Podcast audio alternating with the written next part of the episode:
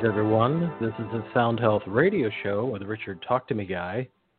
And as we know, Sherry Edwards is off working on the Sound Health Portal.com. I highly recommend going to the Sound Health Portal, seeing what the campaigns are. The campaigns are the programs that you can do a free trial of, and all you do is sign up for you just sign up, and then you can pick the campaign that you'd like to have your vocal print run across or run through. And I one of my favorites is neuroplasticity, because it looks at how all the interactions in the brains are happening and what might be a case of too much or too little, or which oftentimes is a marker of you're not assimilating correctly if it's too little or too much, actually. It can be the same thing, just swings of either direction, which I know we'll talk about some of that with today's amazing guest, Udo Erasmus. We'll be talking about things that are too high and too low. And so you sign up for a free account. You pick your campaign. There's also BioDiet and PTSD, and I think Corona conflict is still there. And I'm not sure what the newest campaigns, because they rotate them frequently. And you sign up, and it'll walk you through doing two 45-second recordings right through your computer. I do advocate for having a mic like the Samsung Go mic, which is a very cost-effective mic, on hand. And it's also really nice to have on hand, because also since everybody's zooming their brains out these days, it really improves the audio quality to have a microphone versus just yelling at your, what I call yelling at your computer. And that improves the intake of the information from your vocal analysis at the Sound Health Portal. So the Samsung Go mic can be found at Sound Health Options at the store, and or it's generally around. But it's a great value. Don't underrate it. It's a really surprisingly good mic for something that's only like a finger long. It's really quite surprising. So you do the two 45-second recordings. You submit it with that, and within 2 to 24 hours, you'll get a report emailed to you with all sorts of information. I suggest you sit down with tea and review it, because there's a lot of information in there. And then if you have a practitioner who's open to that kind of idea, I highly recommend taking it to them and sitting down and talking with them about, oh, what can we do about this? Is there something we can do about that? What do you think about this?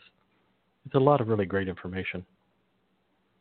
Then, in order to find a replay of this show, if you go to soundhealthoptions.com, click on the radio tab, and then click on Sound Health Radio, you'll see the link to this show, the flyer and the link to this show, where you can go back and see the show notes and anything that I add to the show notes after Udo and I talk.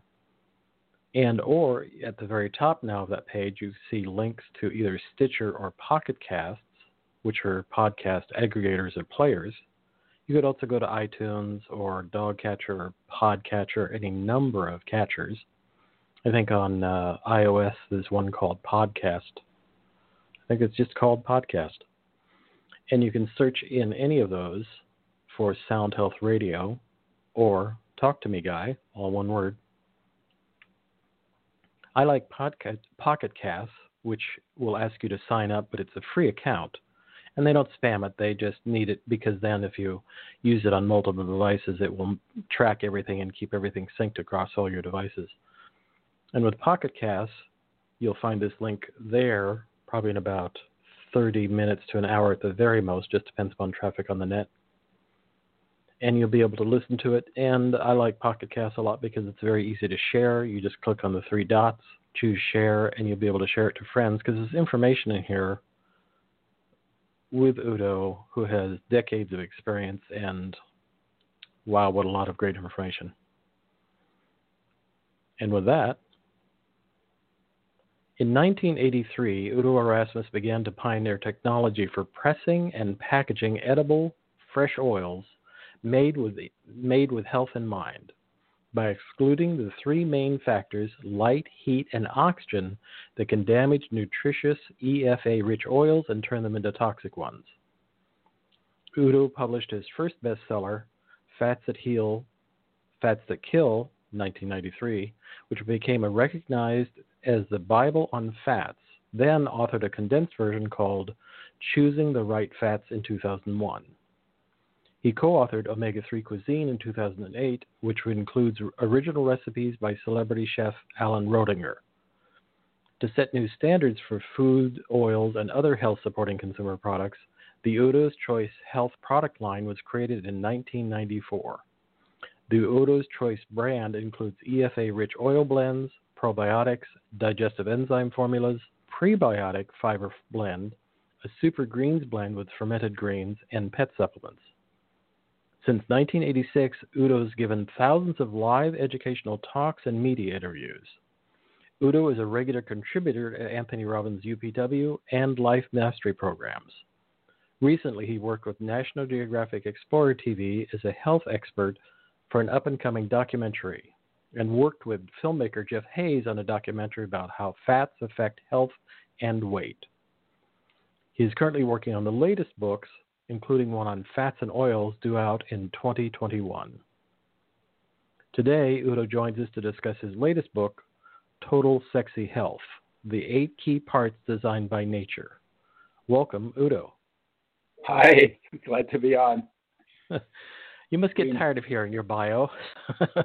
Well, no, I'm surprised some of the less known facts that you came out with. I'm not sure where you got that. That's pretty good. Thank you. And by the way, I've put Tony Robbins on hold so I could do this interview with you. Oh, wow. Thank you very much. I'm certain you'll hear about that later. Wow. So I want to start at I know we're here to talk about sexy health, but this so leads to it. How did pesticides change your life? Well, most of my my contributions have come from personal disaster. And the work that I did on oils and making oils with health in mind came out of pesticide poisoning, which was a decision I made to spray pesticides as a job. So basically 8 hours a day, 5 days a week after my marriage broke up and I wanted to kill something. This is a true story. And I was super careless. I walked through those lawns. I walked on the lawns. I sprayed barefoot until the skin peeled off my feet, the bottom of my feet. And then I wore rubber boots, but I was doing it in a bathing suit because I wanted to get a tan, and it was in summer, was the high season, and I wanted to have a tan. So the wind would drift the spray on my back, and I was really careless. Because I was really upset. I knew better. People asked me, aren't you worried that you're going to get poisoned? I said, nah, I'm immune.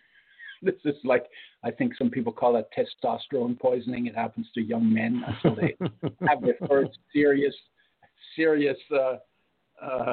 self-imposed screw up. So that's what happened. I got poisoned by pesticides that I sprayed carelessly. And I went to the doctor when I got poisoned. I said, what do you have for pesticide poisoning? And she said, nothing. And that was the day the penny dropped for me that my health is my responsibility. I kind of knew it. It's like we all kind of know it. But, we really know it when we get our nose rubbed into it. And so I had background in sciences and biological sciences and biochemistry and genetics. So I was pretty good in the world of molecules. And I decided if I did the opposite of what I did to get poisoned, then I should be able to reverse it. And so it meant eating better, and it meant not spraying pesticides, obviously. And then I was looking in the research about health and nutrition, disease and nutrition, because the idea was, well, if the body is made out of food, it's actually made out of food, water, and air, but I was thinking food at that time. If the body is made out of food, then if you increase the standard of the foods you eat, you should be able to rebuild your body. And in fact, 99% of the atoms in your body today will have been removed and replaced without you even noticing if we meet again 1 year from now. And because the body turns over, so it's like the body is a major construction site all the time. And it's so effective, it's done so well that we don't even notice. We even hang on to our stupid ideas through all of that. And a year later, we still got the same stupid idea and we got a completely new body, right? So I thought, so if I raise my standard of nutrition, in 1 year, I can rebuild my body to a higher standard. And whatever that standard is going to reflect. That's why, you know, junk food, junk body, good food, good body. So I started to take that on, and I started to read in the journals because there's a ton of information in the science, you know, from research. In Medline, there were, I think, 16 million citations, 16 million studies were listed. And I looked at, I got stuck on fats and oils because that was the area that was most confusing, most misrepresented in the marketplace. They're the most sensitive of our nutrients, the ones that we need, the good ones. And they're damaged by light, oxygen, and heat. They need the most care. We give them the least care. And I thought, oh, my God. And then omega 3s were established as essential the year after I got poisoned. So it's 1981. I got poisoned in 1980. And 99% of the population doesn't get enough omega 3s for optimum health. They're a nightmare to work with. Every cell needs them. And if we're not getting optimum, then there have to be symptoms in every part of the body that would improve if we could bring them in undamaged, made with health in mind, and make sure that we optimize their intake. And I had an orgasm. It was like, oh, my God, we could help so many people if we could make oils with health in mind and then bring back the missing omega-3s. We could help so many people. And that just lit a fire in my belly. And that fire is still roaring. Only now it's broader, you know, because, you know, basically I want to anything I can do to elevate people's quality of life. That's what I want to do. That's what I want to do with my life. 8 billion people could live their lives lit up from within because the light's already in us. It's called life. It's the master within us. When we do that, you know, so we need to look into it instead of looking away from it. What we're mostly doing, looking away from it into the world of surfaces of things. If we look into that, we will feel so cared for because life takes perfect care of our body 24/7, 365, lifelong, never takes a day off. You know, even if we hate our life, it takes care of us. And when we do that, we will feel so cared for that we won't steal each other's stuff. And when we stop stealing each other's stuff, then we can live in harmony together. And when we live in harmony together, making sure that everybody's basic needs are met on a moment-to-moment basis is actually very easy to do. We're wired for that on the inside. We just need to look on the inside to discover that wiring. And I'm going to step back slightly. I know we're not completely here to talk about oils, but I'm talking to you. I have to talk about oils a bit. If we did, I'm not saying we should eat junk food, but if we ate well and we ate clean EFA oils, do you think that would, how much would that improve or reduce our level of inflammation, since inflammation seems to be such an issue right today? Let me make it personal. I'm 78. I don't have any aches or pains in any of my joints, anywhere in my body. I should have. Wow. My brothers and sisters do. I don't have any. But I'll say it another way. The research says that if you increase omega-3s in your diet, and provided they're not damaged and don't contain toxins, like many of the fish oils, toxins and damage, because they're very, very, very sensitive. They're even more sensitive than the oils I work with. If you increase omega-3s in the diet and they're not damaged and not toxic, you can improve virtually every major degenerative condition of our time. That's a summary of the research that's been done in the past 30 years. Why is that? Because every cell needs them. And what we've measured, we work with athletes. We put them on a tablespoon of an oil blend that's called Udo's oil, that is a basically all the good stuff from fats and none of the bad stuff, balanced properly, made with health in mind, in glass bottles, in box to cut the light out, curated. So that we're taking care of these oils because they're very, very sensitive. If you take a tablespoon for 50 pounds of body weight per day and you're an athlete and you work your sport to exhaustion, within 30 days of taking a tablespoon for 50 pounds of body weight per day, mixed in food spread out over the course of the day, your performance in your sport will go up 40 to 60%. That's what we measured in a study we did in Denmark with strength athletes and what do you call them? Endurance athletes. And very consistently happens. Runners, cyclists, bodybuilders, boxers, martial artists. So we had a wide range and consistently 40 to 60%. Why? Because they're the energy molecule. They're the highest energy molecule of any of our essential nutrients. But they're also the most easily damaged. So the two go hand in hand. What is chemically active that increases your chemical activity in your body that gives you energy is also most easily damaged when you're sloppy with it. That's why you need to take care of those oils. Never use them for frying. Fried oils fry help. And so that was a long answer. That's a great answer. That's a great answer, and it leads me to a question of, so I'm surprised they haven't, you haven't disappeared, because it almost sounds like you're not advocating for carbohydrates as a fuel source. You're really saying fats are a healthy fuel source for our bodies. They always have been. Shocking.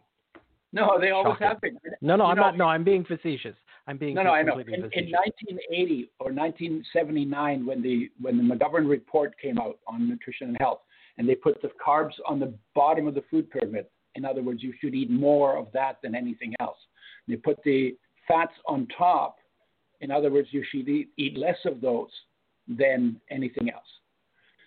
Was completely wrong, and overweight went from 25 to 60% of the population in the next 20 years using that stupid food pyramid.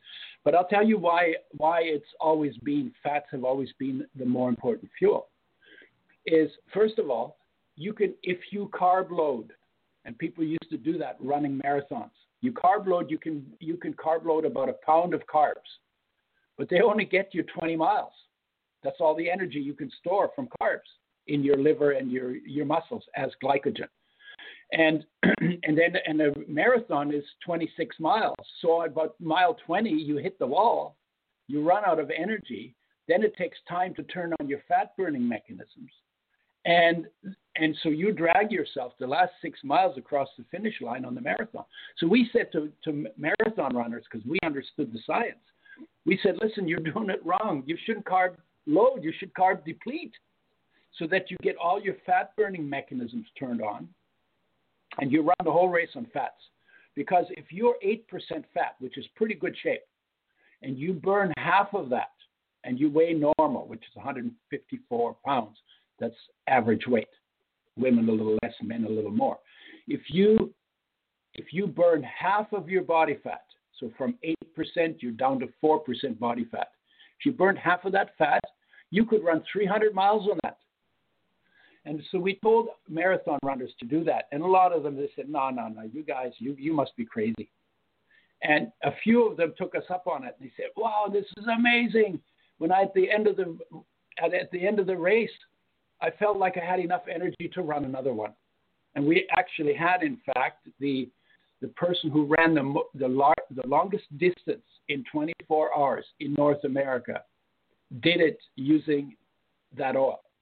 And he said that it increased his energy, his staying power by about 25%. He ran 152 miles, which is 6 marathons in 24 hours. Ultra runner, Scott Jurek. Wow. Pretty amazing accomplishment. So we should, and then look at how do we store energy in the body in the form of fat. Not only does it keep us warm because we don't have hair to keep us warm like the animals do, but it's also our energy store. There's people who are saying now that the reason why human beings survived in Africa in the old days was because they had more fat in their body than any of the animals. They're usually 2 to 3% body fat. They could literally run them to death.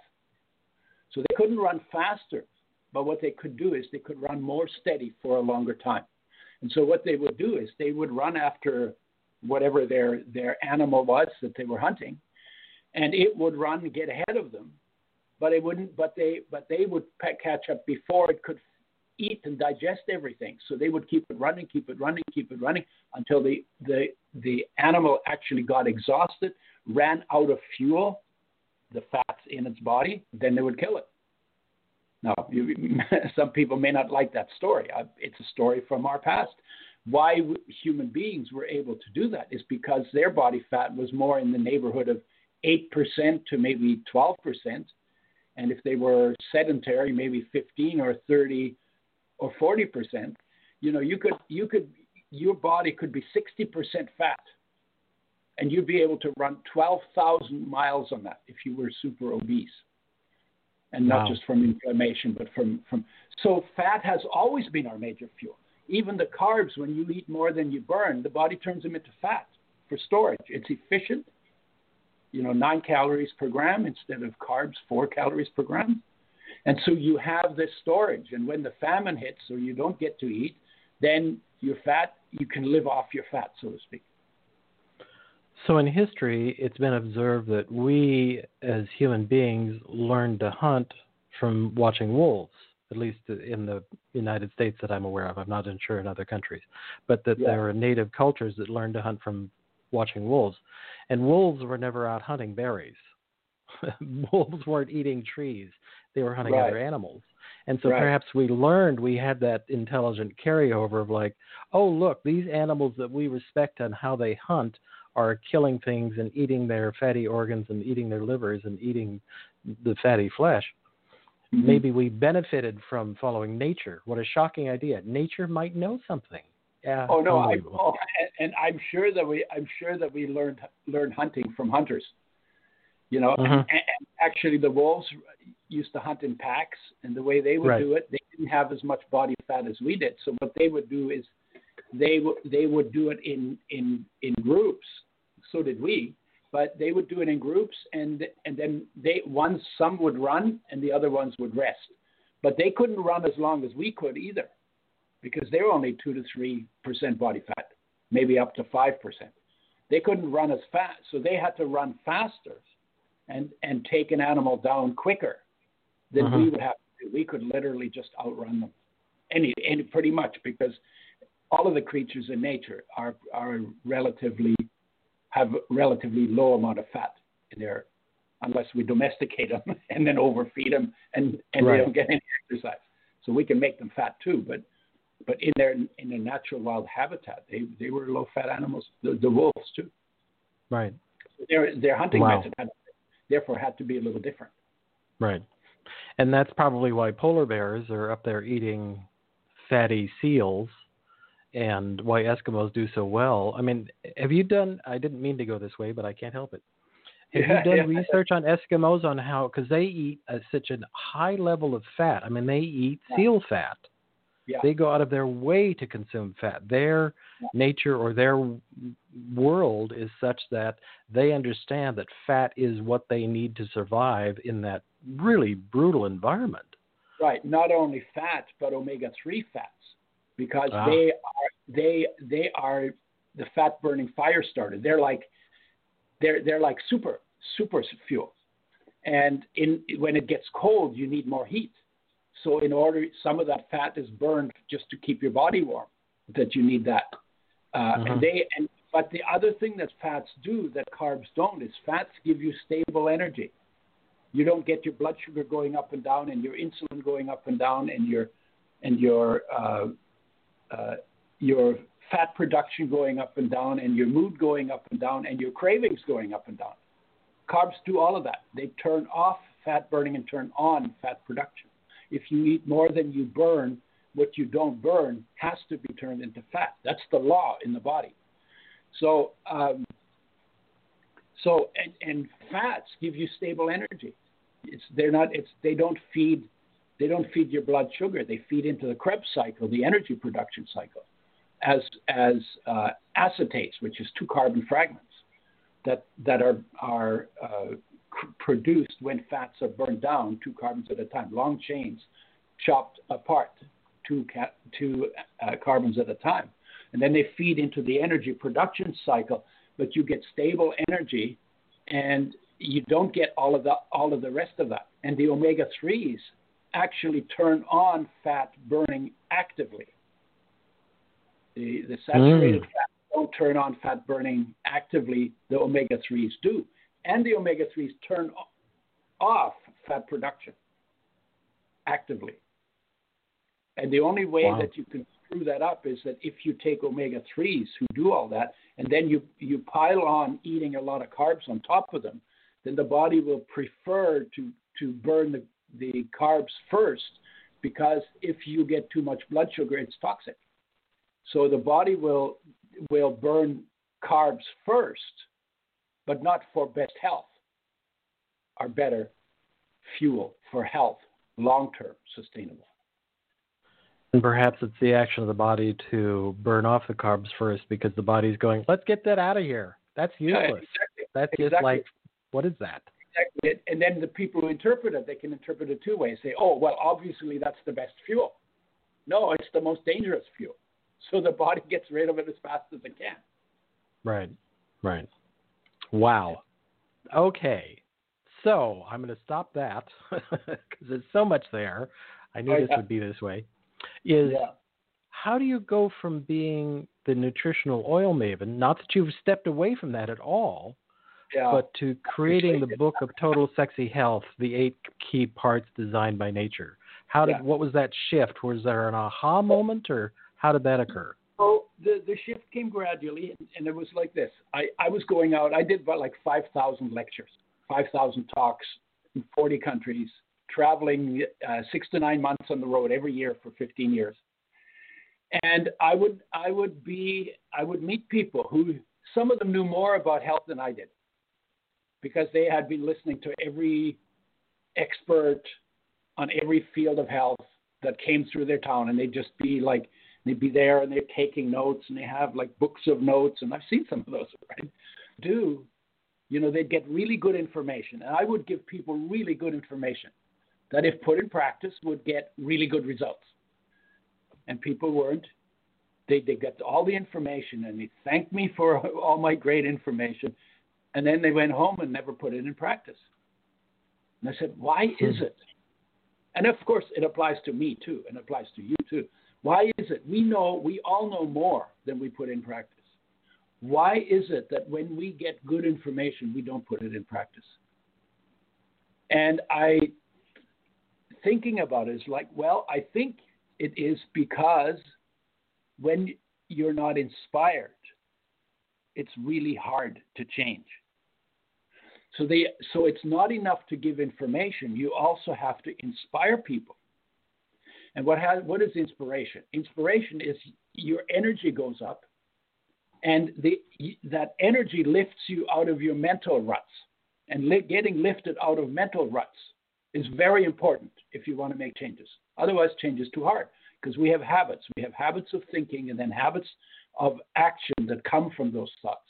And unless we can find a way to change those thoughts by changing the habits that will then change our thoughts, it's really hard to get people to change. And I think that's not true only in health. That's true in politics too. Why is it that people are supposed to be human beings, and look at the fighting, and look at the and then they have this is my truth and this is my truth, and they're both just ideas, and then they fight about that like it was the truth. That's how stuck we get in our thinking when we're not inspired. So I realized, okay, well, as important as good information is to inspire people. And then when they make the change and then they see results, then they begin to change their beliefs, and then they end up thinking different as well as eating different. So, and then I said, well, then it was like, well, what else affects health? And I started thinking about it. I said, well, you know what? Actually, everything affects health. Everything affects health. So how you feel inside affects health. What you're thinking affects health. How stressed you are affects health. What you're eating and how you're moving affects health. Who you hang out with affects health. What's going on in your surroundings, in your environment affects health. And how you feel about being a little body that is terminal, because the body is a terminal condition, right? A little body in a huge universe having the chance to take the human journey for a relatively short time and being okay with that and knowing that, like being aware of it, but being okay with it too. And all of that. And then where your awareness is, like how aware are you of what's going on inside of you? Every one of those affects health. And out of that came, is there a way that we can put that together to begin to create a teachable field of health as well as a teachable field of human nature? And the book on Total Sexy Health, The 8 Key Parts Designed by Nature, is an overview of the whole picture.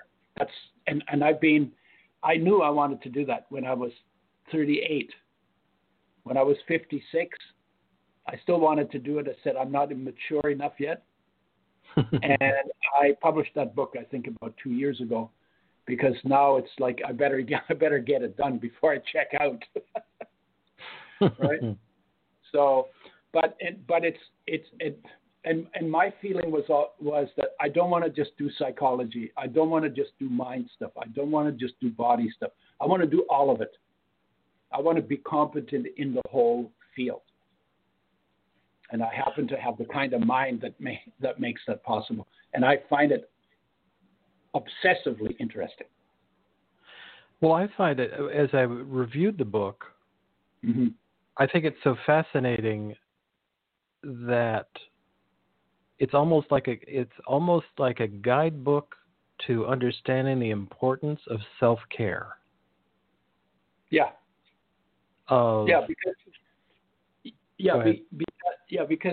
you know, we live, the way we live is we live sort of from our skin outward most of the time.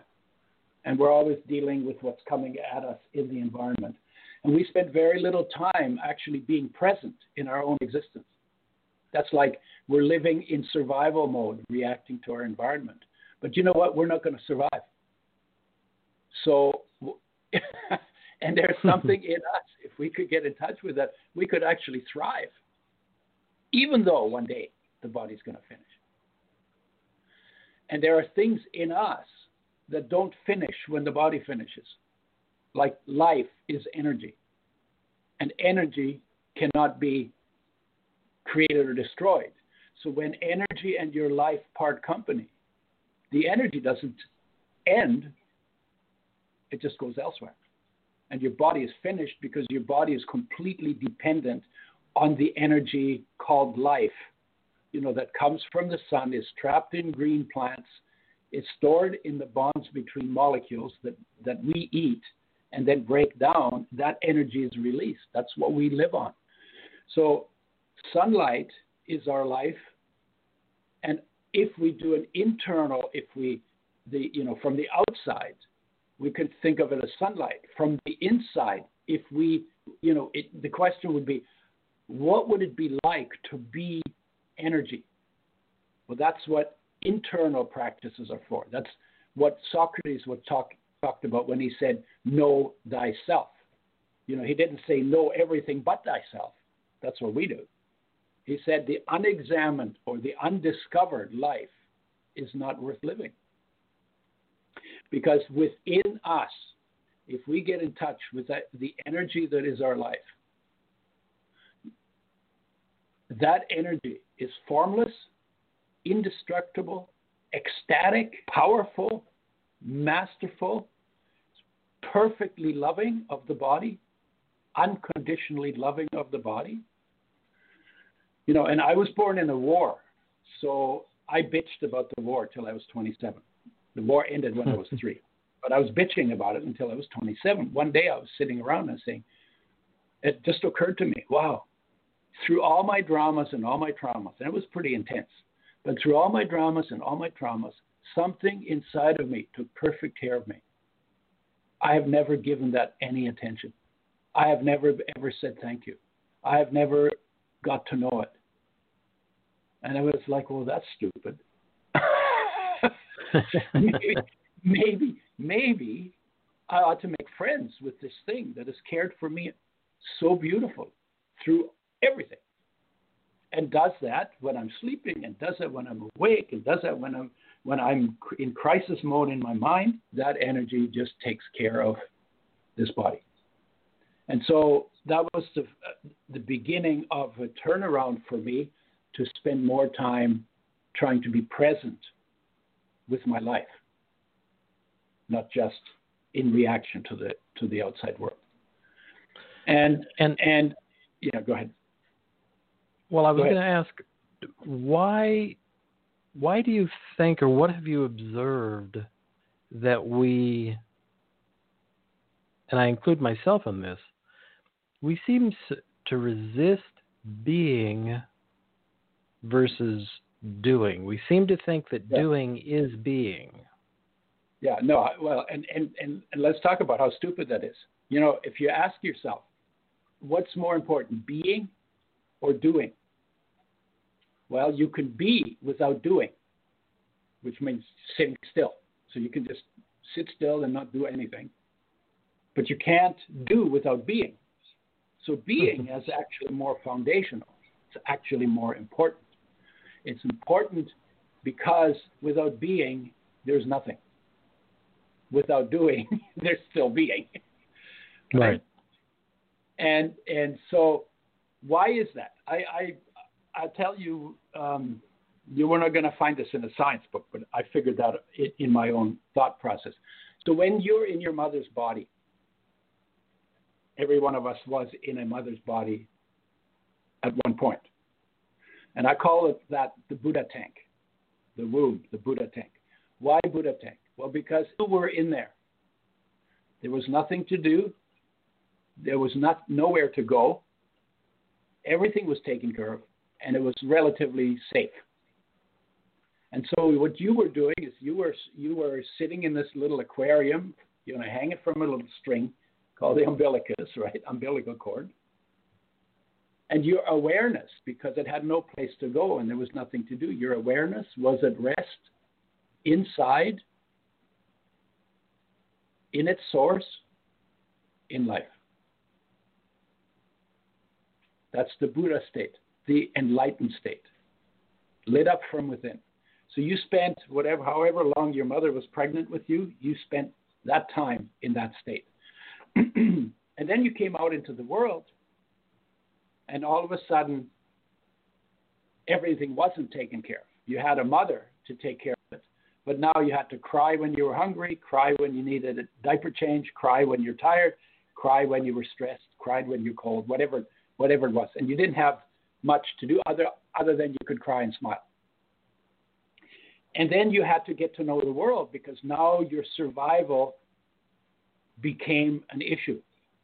So you learned language, and you learned communication, and you learned the names of things, and you learned about what's dangerous and what's not dangerous, and you learned, you know, so we learned all of that stuff. And in the process of getting to know the environment in which we live, our awareness went from being present inside but absent outside to being present outside but absent inside. So we disconnected from the core of our own being. With that disconnection began a discontent. And that discontent is almost everybody's driving force. And what we do out of that discontent, where we're not necessarily consciously aware of it, But the hope is always that if I succeed in what I go out to do, I will somehow feel taken care of again. But the disconnect is on the inside. And so the reconnect has to be on the inside. The disconnect is from being. So the reconnect has to being, not doing. And that requires us to sit still, shut off the outside distractions, go into our breathing, bring our awareness into that ache that you feel in your chest when your distractions dry up, because that's the pain of our disconnect from ourselves. And when you sit with that disconnect, a hair behind that is your connection, and there's where your peace lives, there's where your unconditional love is felt, there's where your intuition comes from, there's where your insights come from, there's where your answers live. Any of the questions you have about living are answered by life within you, can be answered by life within you, should you be willing to take on the how do they say that in Mission Impossible? Should you decide to take on that mission. Right. And then when you can get in touch with that and you start to go there on a regular basis, your life changes. The quality of your life changes. Most of what we need for quality of life is not stuff on the outside, but is to be in touch on the inside. And it seems like when we're operating from a position of being in touch, I'll mm-hmm.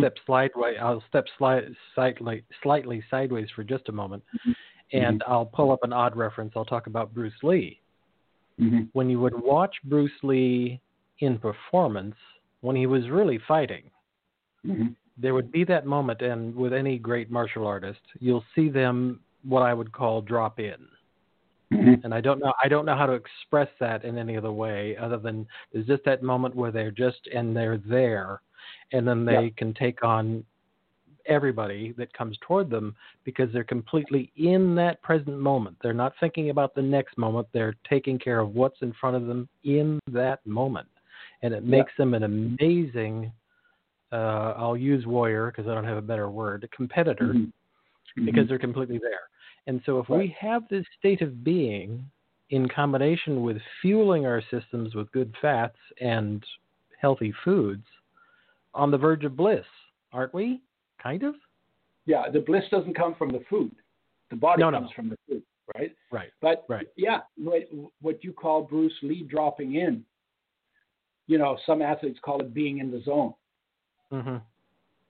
We're talking about the same thing. And what happens is when I'm present in that, when I reconnect, I feel cared for. I feel whole. I don't need more stuff. Now the question becomes, instead of now going out and saying, what can I do that will get me taken care of? Now what I'm saying is, okay, I'm taken care of. Doesn't have to be about me anymore. What needs to be done around here? That's what happens when you feel fulfilled. When I didn't feel fulfilled, because I spent 30 years before I started doing the inner track, I was always looking. I was always a getter. Whether you like to admit it or not, when you're discontent, you're a getter. Because the drive to reconnect, drive to become content is really powerful. Our driving force. And I was always looking at, what can I do that'll get me taken care of? And I wouldn't do certain things that needed to be done because I couldn't see how they would take care of me. Now I feel taken care of. Now I can look at the world and I say, let me take it on. Needs to be done. Everybody's life could be better. Let me take it on. Global thinking doesn't take any more energy than minuscule thinking. You can thinking big takes no more energy than thinking small. But because I feel taken care of, it's not about me getting taken care of anymore. It doesn't have to be about me anymore. Now it's like, wow, wouldn't it be nice? And it is possible because we're wired for it. Wouldn't it be amazing if 8 billion people lived lit up from within in harmony with everybody's needs met on a long-term sustainable basis. Absolutely possible. We're wired for it. But we can't get there if we can't get there for the world, if we can't even get there for ourselves. So number one job is go to the place where you feel taken care of. And number two is help as many people as you can in the same direction. Mm-hmm. And I think that when we were back to talking about the cave dwellers, I think that when we were cave dwellers, we were much more in the moment because it was a requirement of survival, which is not a great place to operate from. But when we were cave dwellers, it was pretty much go out, get food, and don't get eaten, and get back to the cave with food. But even so, we were more in the moment in that we were hypersensitive, aware of everything around us. If you were a lumbering cave dweller, you would probably wouldn't last long because you didn't hear a tiger coming upon you. And once they were upon you, might as well just, you know, go. Yes. Yeah, so we were much more in the moment. Yeah, I would say cave dwellers were more in the moment on the outside, in their surroundings, but no more present to the magnificence of their own being than we are. Only we're safe now, so we just distract ourselves with entertainment and, you know, crazy stuff that we do, and sometimes really beautiful stuff we do too. I mean, symphony orchestra is not required for survival, right? But it's beautiful, right?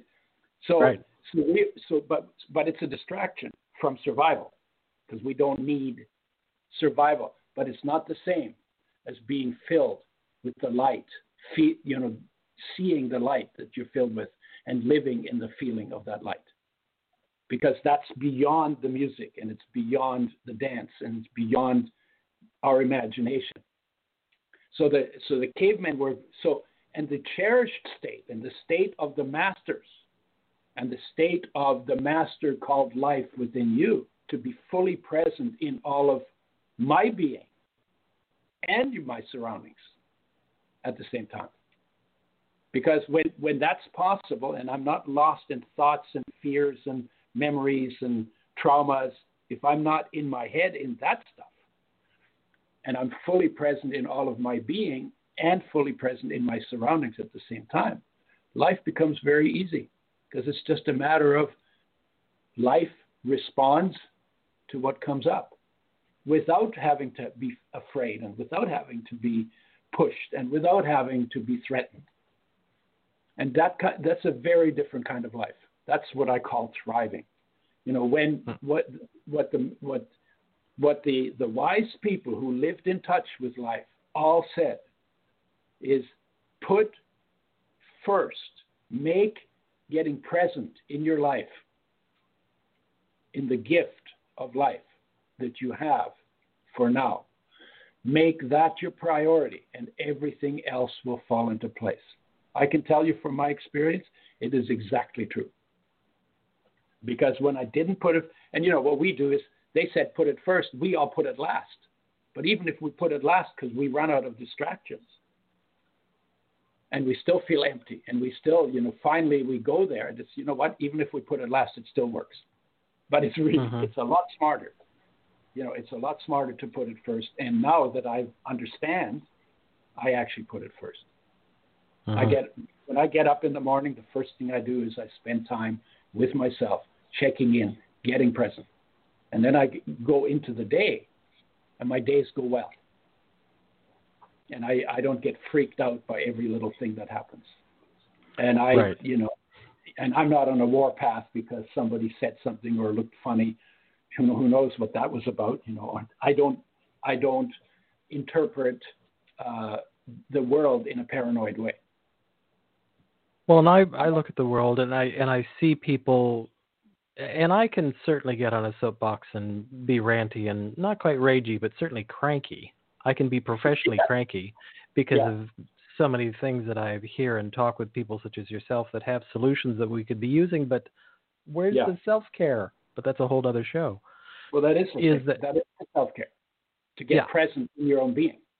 Right. You know, life is perfect health.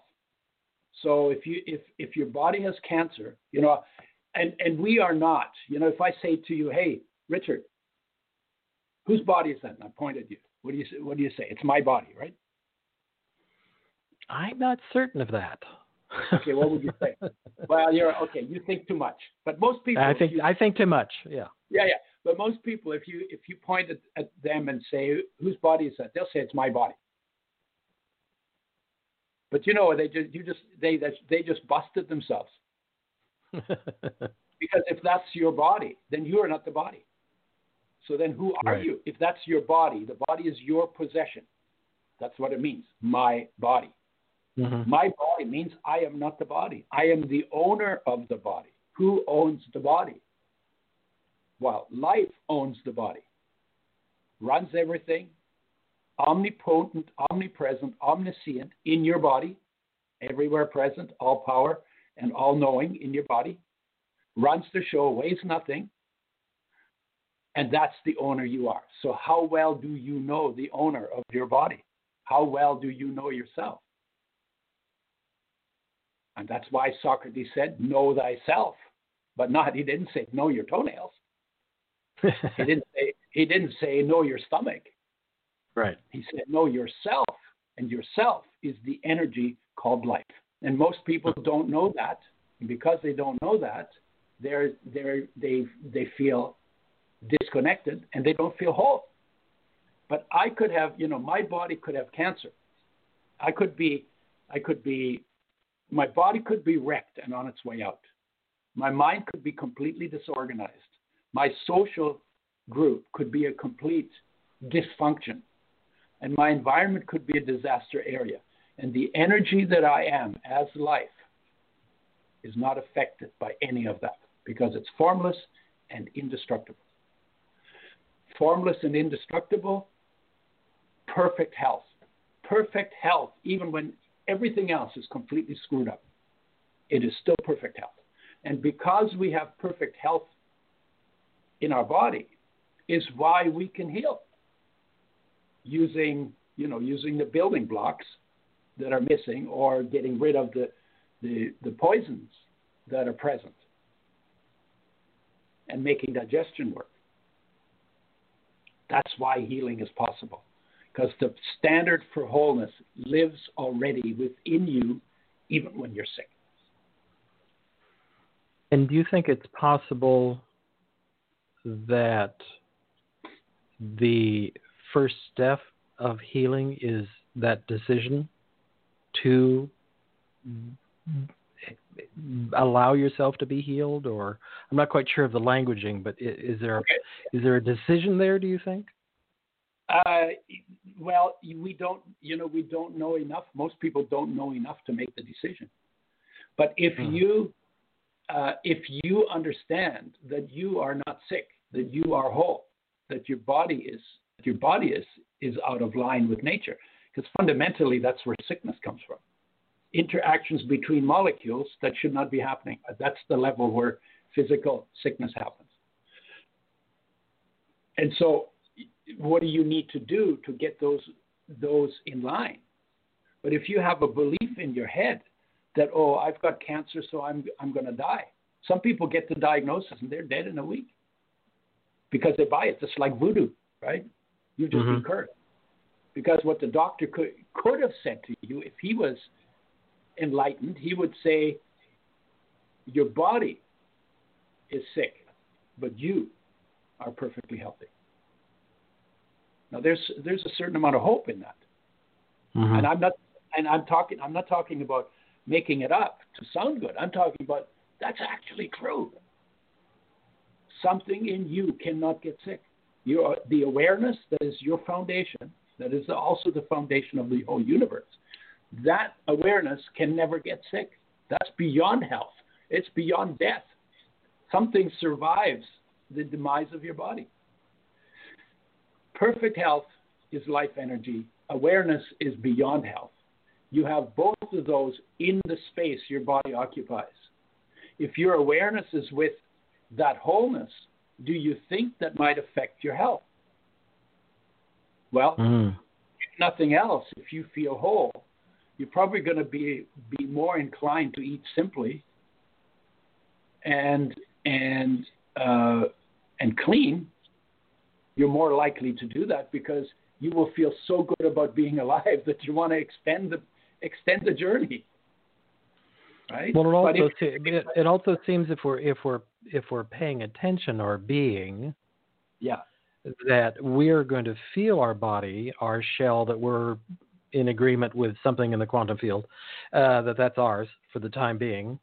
Yeah. I just feel like I'm renting or leasing. Perhaps it's a long-term. I'm going with a long-term lease on my body. Yeah. And so if we have that, it seems the more we pay attention to being, the more we will just intrinsically feel how we are when we eat badly or incorrectly, or, give our bodies the wrong fuel, have too much cake, have, something that's going to throw us all off. Yeah. That we're going to. There are two things. One is you will naturally gravitate toward better ways of living because you feel so good. And the second one is, you will not be taking your instructions from all of the stupid ideas that people put in your head or you came up with yourself. But most of our stupid ideas are hysterical, right? But when cancer's incurable. When I was a kid, they said cancer's incurable. When I was a kid, they also said the atom cannot be divided. Mm-hmm. And it was bullshit. It was bullshit because it's actually not true. And then one day the teacher came in and said, see that section in your science book that says the atom can't be divided? Scratch it out. The atom's just been divided. Okay, so there's more going on. So we have a lot of really bad ideas about living, like war is inevitable. No, it's not. Peace, peace is everywhere on this planet, in the universe, in your body. Peace has always been everywhere, but only peace knows that. So if you can't see peace everywhere, it's because peace in you is not looking. So why are you not in touch with the peace that you also are? Because you are peace, and you are life, and you are your stupid ideas, and you are your body, and you are a member of your group, and you're a speck in nature, and you're an infinitesimal speck in the universe. You are all of those things. So as awareness and as life, your whole body has form. It will lose its form, inevitably. That's the nature of things. And we live most of our life by beliefs, many of which we're not even that conscious of. And so then it's like I want to belong, or I want to feel like I'm good enough, so I have to be accepted by people outside of me. And if they have bad habits, I'll adopt their habits just so I can be accepted, because I haven't even accepted myself. So if I don't have acceptance inside, then I'll be looking for acceptance outside. Well, by nature, the way the human being is built, the acceptance inside of self and the presence, the self-presence, is actually more important than the social support network. They both have a place, obviously, because we're also social beings. But you can choose who to be with if you're free inside to be whole without help from the outside. Well, and I think back to the Bruce Lee image in my mind, or what I would call the good Steven Seagal. Not the later years, possibly, but the good Steven Seagal, is that they could go anywhere because of who they were from within. They could go into any community because they had now in some cultures, in the wolf culture, we might even consider it to be the dominant characteristic of that person, but it was really, they were just so really totally centered and being that they could go anywhere and be okay. Because people don't have need to challenge being. They don't know what to do with that. You're not in a state of contention. You're just being. So they could wander into any community and talk with any kind of personality because they just were. They had a sense of, I am this person now. Yep. And they had an amazing sense of center. Yeah, but let's not talk about Bruce Lee and Steven Seagal. How about Richard? How about Richard O. and Udo Erasmus? Yeah. To be in that, because that place is in us, and it is more us than any other place we live. certainly more us than our ideas. Yeah. And living is easy. So whether you're in a conflict situation or you're in a happy situation, you know, from that power that you have as life and from the wisdom that comes with that power, you can address those issues and influence them in a direction of better quality. But you can't do that if you can't get to that quality in yourself. Mm-hmm. That's why the idea of every day, you know, spend some time working hard, spend some time playing hard, and then spend some time doing nothing. Right? Because then you have balance. Sitting mm-hmm. still. Where's your value to yourself? Right. You know, you value your car and you value, you know, you value your house and you value your stuff and your bank account and the people around you. Where's your value for yourself? And right. How do you think you can be of value to everybody else when you're of no value to yourself? Right. Because you don't value yourself even enough to be present in your own life. It's like, what the hell is that? Yeah. What is that? Yeah. Oh boy, yeah. That's a whole other show. And that's the whole, you know, that's the historical distraction. Right. And there were always wise people who said, spend time in your own space, get to know it. You'll love what you find. You'll enjoy what you find. It feels good. All your answers are within you. Why not go to the place where you can be with that? And then you have so much more to give to all the other people because you're actually fully present in all of your being. So you can then influence them in the direction of being fully present in all of their being. That's where the juice is. That's where the best juice is. Right. Okay, I'm surprised that we got here so soon. Yeah, when you live like that, you won't be committing suicide because you're depressed. There's no depression in light. There's inspiration in light. There's no inspiration. There's no depression in inspiration. Right. And I have to ask you now, where can people find your book? I know that there's also a course associated with this. Would you say, for the listeners, would you give us that information? I already have it in the chat at the show notes, but if you'd say that out loud. Yeah, the educational stuff we're doing is on a website called theudo.com. That's easier than spelling my name, THEUDO, theudo.com. The products that I work with on a different website, udoschoice.com, udoschoice.com. And I'm on the internet. I'm on Facebook and I'm on Instagram and I'm on LinkedIn. And so I'm not hard to find. And we're doing some courses on mental health. I'm basically on everything that has to do with health and human nature. I'm interested in health, life, nature, and human nature. So that includes pretty much everything. That pretty much is like health, you're interested in everything. Yes. Yeah, we're kindred spirits. What are you interested in? Health. Everything. Yes. Yeah. Under the umbrella of health, I can address every problem on the planet, every issue on the planet. Right. And I love doing that. I've wanted to do that since I was a little kid because I thought we could all live better than we do, given that I was born during a war and was a refugee kid at 2. You know, that rubbed my nose in it early. When I was 6, I said, you know, there must be a way people can live in harmony, and I'm going to find out how. Right. And here you are.